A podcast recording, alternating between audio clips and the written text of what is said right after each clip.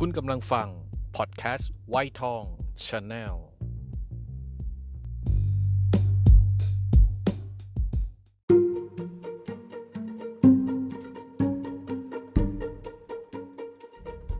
เกิดมาบ่นต้องบ่นที่มันต้องบ่นต้องบ่นต้องบ่นต้องบ่นไม่ได้ครับ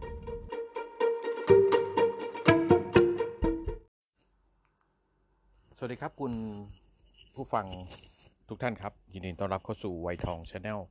พอดแคสต์นะครับ ประจำวันพฤหัสบดีที่ 3 มิถุนายน 2564 อะ ขึ้นเดือน 6 แล้วนะครับ ของปี 2564 เพิ่งแป๊บเดียวครับ วันนี้ก็จะมาพูดถึงเรื่องของ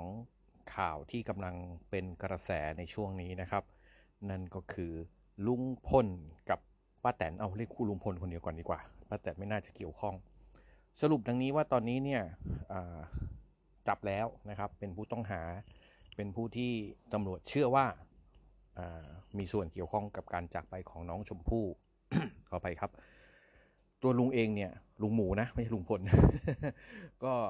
ไม่ค่อยเข้าใจเรื่องทั้งหมด คือยอมรับตรงๆว่าไม่ค่อยได้ติดตาม จนมันสรุปแบบนี้แล้วว่าโอเคมีผู้ต้องหาละถึงแม้ว่าจะยังไม่ตัดสินจากศาลนะครับ ก็เลยไปย้อนหา ตั้งแต่ต้นว่ามันเกิดอะไรขึ้นทำไมหนึ่งปีที่ผ่านมาเนี่ยงงกับกับคนชื่อลุงพลนี้มาก อยู่ๆก็ดังพรั่วขึ้นมา แล้วก็มีเรื่องมีราวหลายอย่างอะวันนี้จะมาเล่าให้ฟังทั้งหมดเลย ตั้งแต่ต้นว่ามันเกิดเรื่องอย่างไรนะครับถ้าพร้อมแล้วไปกันครับ เรื่องราวเนี่ยมันเกิดตั้งแต่พฤษภาปีที่แล้วนะครับ วันที่ 11 ก็มีเด็กคนหนึ่งชื่อน้องชมพู่เนี่ยวัยสามขวบ อยู่ที่หมู่บ้านกกกอกครับ จังหวัดมุกดาหารอำเภอดงหลวงเนี่ยายตัวไปอย่างลึกลับ 11 นะ ทุกคนในหมู่บ้านก็ชาวบ้านก็ช่วยกันหา 3 วัน 3 คืนครับ จนไปพบในวันที่ 14 พฤษภาคมเนี่ย ไปพบศพของน้องชมพู่เป็นศพแล้วนะครับ อยู่ในสภาพเปลือยกายครับที่ป่าภูเหล็กไฟ ซึ่งสถานที่พบเนี่ยห่างจากบ้านถึง 2 กิโลเมตรนะครับ ก็มีเรื่องราวที่พูดคุยกันเยอะแยะ นะครับ จะเป็นการที่น้องเดินไปเอง 2 กิโลนะ 2 กิโล ซึ่งโอกาสที่เด็ก 3 ขวบ เด็กผู้หญิง 3 ขวบเดินไป 2 กิโล มันน้อยมากครับเปอร์เซ็นต์มันน้อยมากถึงแม้ว่าเป็นไปได้นะ อีกอันหนึ่งก็คือว่าอาจจะมีผู้ใหญ่ที่พาไปแล้วก็ปล่อยทิ้งไว้จนน้องชมพู่ไม่สามารถกลับมาได้ แต่มันก็มีประเด็นหลายประเด็นที่เกิดขึ้น มันมีความน่าสงสัยในวันเกิดเหตุเนี่ย ย้อนกลับไปนะครับวันเกิดเหตุคุณแม่ของน้องชมพู่เนี่ยฝากน้องชมพู่ไว้กับพี่สาวที่อายุ 13อะเอาเป็นว่าเหตุผลใดก็ตามแต่น้องชมพู่ได้พลัดจากพี่สาวนะครับ ก็ไม่มีใครเห็นว่าน้องเนี่ยไปยังไงนะครับ แต่ก็มีคนตั้งข้อสงสัยว่า หรือว่าจะเป็นคุณพ่อคุณแม่ของน้องชมพู่หรือเปล่า ที่เป็นคนสร้างเรื่องฆ่าลูกตัวเอง เพราะว่าเขาสังเกตกันว่าในในวันที่เผาศพของน้องชมพู่เนี่ย คุณพ่อคุณแม่ของน้องชมพู่เนี่ยไม่ยอมไปล้างหน้าศพอะนี่เขาตั้งข้อสงสัยกันนะครับ หลังจากนั้นนะครับตำรวจก็ไปสืบถามชาวบ้านที่อยู่ในหมู่บ้าน มันก็ถามไปเรื่อยๆ จนถึงมาคนคนหนึ่งผู้ชายคนหนึ่งที่ชื่อว่าลุงพล ลุงพลเนี่ยเป็นคนที่ใกล้ชิดกับน้องชมพู่มากที่สุดคนหนึ่งนะครับ โดยคุณพ่อคุณแม่ของน้องชมพู่เนี่ยเป็นน้องสาวคุณแม่ของน้องชมพู่เป็นน้องสาวกับป้าแตนเป็นน้องสาวแท้ๆของป้าแตน ซึ่งป้าแตนนี่ก็คือเมียของลุงพลอ่าเพราะฉะนั้นลุงพลก็มีศักดิ์เป็นลุงแท้ๆเป็นลุงเขยใช้คำนี้ดีกว่าลุงเขยของน้องชมพู่ซึ่งลุงพลกับป้าแตนเนี่ยก็มีลูกชายสองคนนะครับ ก็คือคุณน้องโอมกับน้องน้ำมนต์ทั้งคู่อยู่ชั้นประถม โดยที่ลุงพลเนี่ยสนิทสนมกับน้องชมพู่มากหนึ่งปีที่โดยเฉพาะหนึ่งปีที่ผ่านมา ลุงพลเนี่ยก็เคยพูดเสมอๆแล้วว่ารักน้องมาก เอาว่าถ้ามีถ้าเป็นไปได้นี่ก็อยากจะเลี้ยงน้องเป็นลูกเลยในอนาคตนะครับ ทุกคนเนี่ยก็มีส่วนไม่ใช่ทุกคนนะหลายคนก็มีความสงสัยในตัวลุงพลนะครับ แต่เจ้าหน้าที่ก็บอกว่าอย่าพึ่ง อย่าพึ่งปักใจให้รอผลชันสูตรก่อน ซึ่งศพของน้องชมพู่เนี่ยมีการชันสูตรสองครั้ง ครั้งที่หนึ่งก็ที่อุบล ครั้งที่สองก็ที่โรงพยาบาลตำรวจนะครับ ก็กว่าผลจะออกเนี่ยก็ออกมาในวันกลางเดือนกรกฎาอะที่ย้อนกลับไปตรงนี้ก่อน ก่อนที่ผลจะออก ตั้งแต่วันพบศพจนถึง ต้นเดือนกรกฎาใช้เวลาประมาณ 2 เดือนนะครับ เดือนกว่า 2 เดือนเนี่ยระหว่างที่รอผลชันสูตรเนี่ยตำรวจก็สืบพยานไปเรื่อยๆ มันสร้างความกลหนในหมู่บ้านพอสมควรอลองนึกภาพตามมาในหมู่บ้านตำรวจมาทำทุกวันเลย คนก็มีความคิดนะสงสัยลุงพลสงสัยพ่อแม่เขามันก็เป็นจุดหนึ่งอะซึ่งสร้างความความร้าวฉานความแตกแยกในในสังคมหมู่บ้านนะครับ นอกจากนี้ก็ยังจะมีนักข่าวลงไปทำข่าว พูดคุยมันก็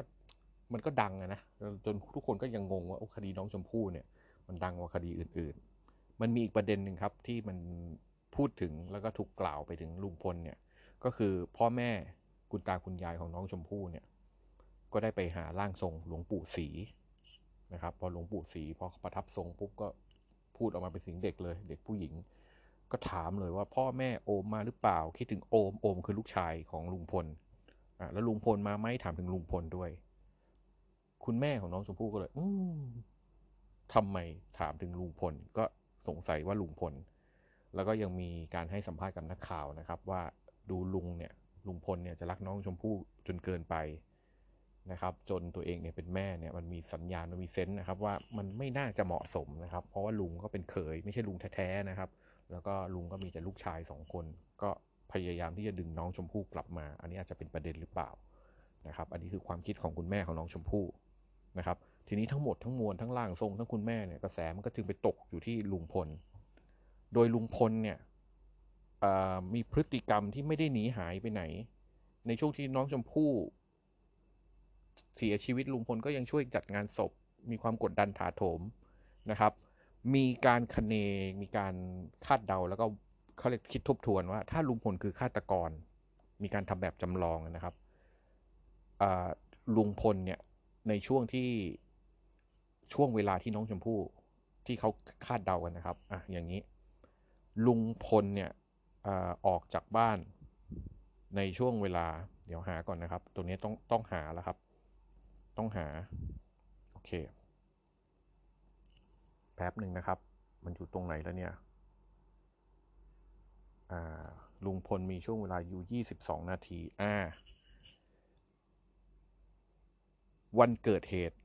ลุงพลออกจากบ้านไปหาพระที่วัดในเวลา 9 นาฬิกา 45 นาที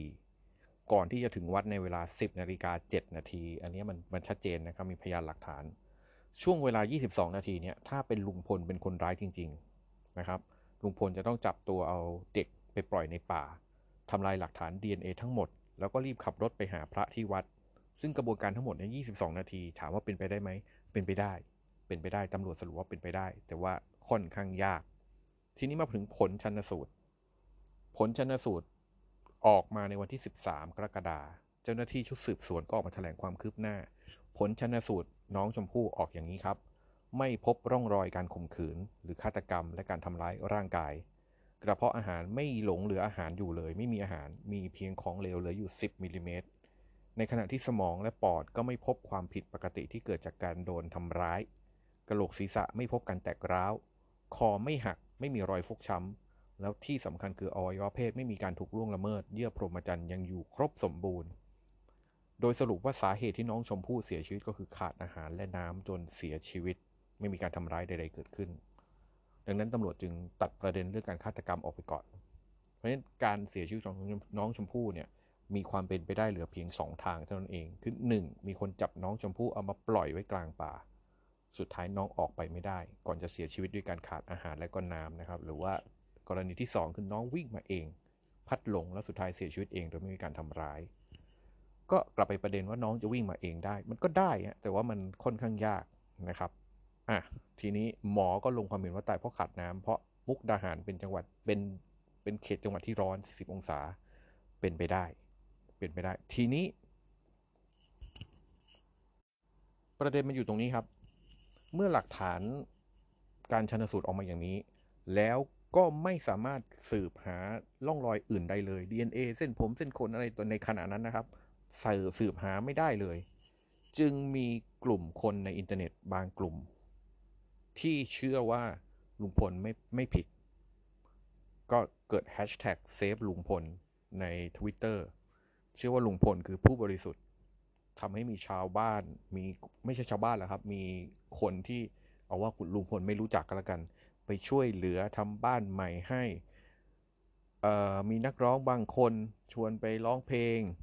มีอีเวนต์ มีโฆษณา มีกระแสความนิยม จนกระทั่งลุงพลเปิด YouTube Channel ของตัวเองคือลุงพลป้าแตน Family นะครับ เล่าชีวิตประจำวันส่วนตัวทำอะไรคนก็ดูเป็นแสนเป็นล้าน ความดังของลุงพลก็ไม่หยุดอยู่แค่นั้นนะครับเมื่อกี้เล่าไปละจินตลาภูลาบก็เอามาร้องเพลงเต่างอยฉบับจินตลากับลุงพล มี MV ออกมา โอ้ แล้วก็นอกนั้นก็จะมีนักเรียนบางโรงเรียนไปทัศทัศนศึกษาที่บ้านลุงพล มันไปกันใหญ่แล้วนะครับ แต่ก็มีหลายส่วนนะครับ บางส่วนก็ส่วนใหญ่ด้วยละ ก็ไม่ได้เห็นด้วยกับความโด่งดังในครั้งนี้นะครับ ก็มีการวิพากษ์วิจารณ์อยู่เป็นระยะระยะว่ามันควรไหม เขายังอยู่ในฐานะที่ยังไม่ได้ถูกตัดสินว่าถูกหรือผิด แต่ก็ไปไปให้คุณค่าไปสร้างเขาเป็นไอดอลขึ้นมานะครับ ก็ อันนี้ก็เป็นเรื่องแปลกๆที่เกิดขึ้นในในหนึ่งปีที่ผ่านมานะครับอะนอกจากนั้นนะครับลุงพลเองก็ยังมีข่าวอยู่เนืองๆในคดีบุกรุกป่าสงวนแห่งชาติดงภูพาน ตามมาด้วยเหตุการณ์ทำร้ายนักข่าวจากช่อง PPTV โอ้ หลายอย่างทำให้กระแสของลุงพลเนี่ย มันไม่เปี้ยงป้างเหมือนช่วงแรก ๆ นะครับ ส่วนความคืบหน้าของคดีน้องชมพู่หลังจากผ่านไป 1 ปีเต็มนะครับ วันที่ 17 พฤษภาคดีน้องชมพู่ยังไม่จบนะ มีผู้บัญชาการตำรวจแห่งชาติออกมากล่าวนะครับ มีคำตอบให้แน่นอน จะช้าจะเร็วอยู่ที่เรา และ ผู้บัญชาการตำรวจแห่งชาติเชื่อว่ามีคำตอบที่สังคมพอใจแน่นอน โดยอ้างหลักฐานว่าพบเส้นขนจำนวน 3 เส้นที่อยู่ในจุดเกิดเหตุ หลังจากที่ตรวจ DNA แล้วสามารถชี้ชัดว่าใคร และเมื่อวันที่ 1 มิถุนาก็ออกหมายจับลุงพลว่ามีความเกี่ยวข้องกับคดีนี้ โดยแจ้งข้อหา 3 ข้อหาดังนี้นะครับ 1. คือพรากเด็กอายุไม่เกิน 15 ปีไปเสียจากบิดามารดา โดยปราศจากเหตุอันควร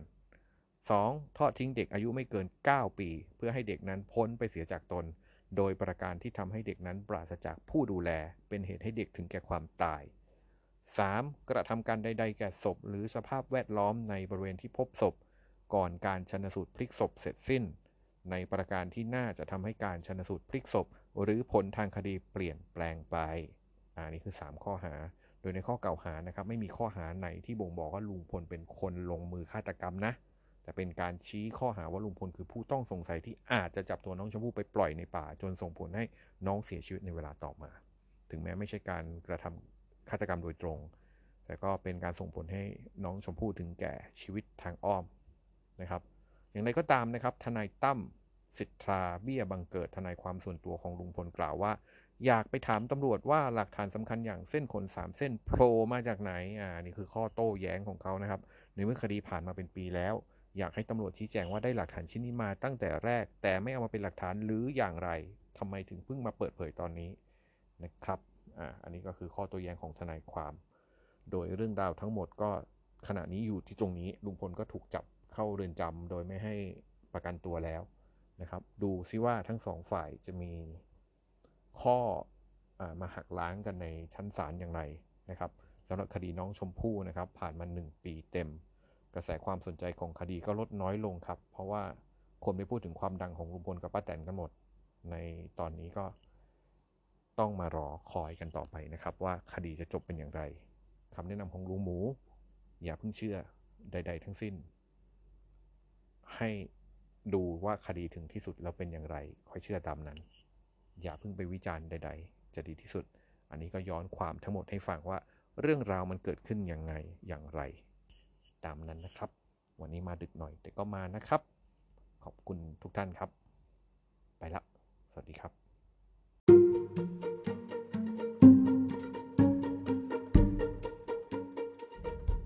เกิดมาบนบนที่มันต้องบนบนต้องบนต้องบนไม่ได้ครับ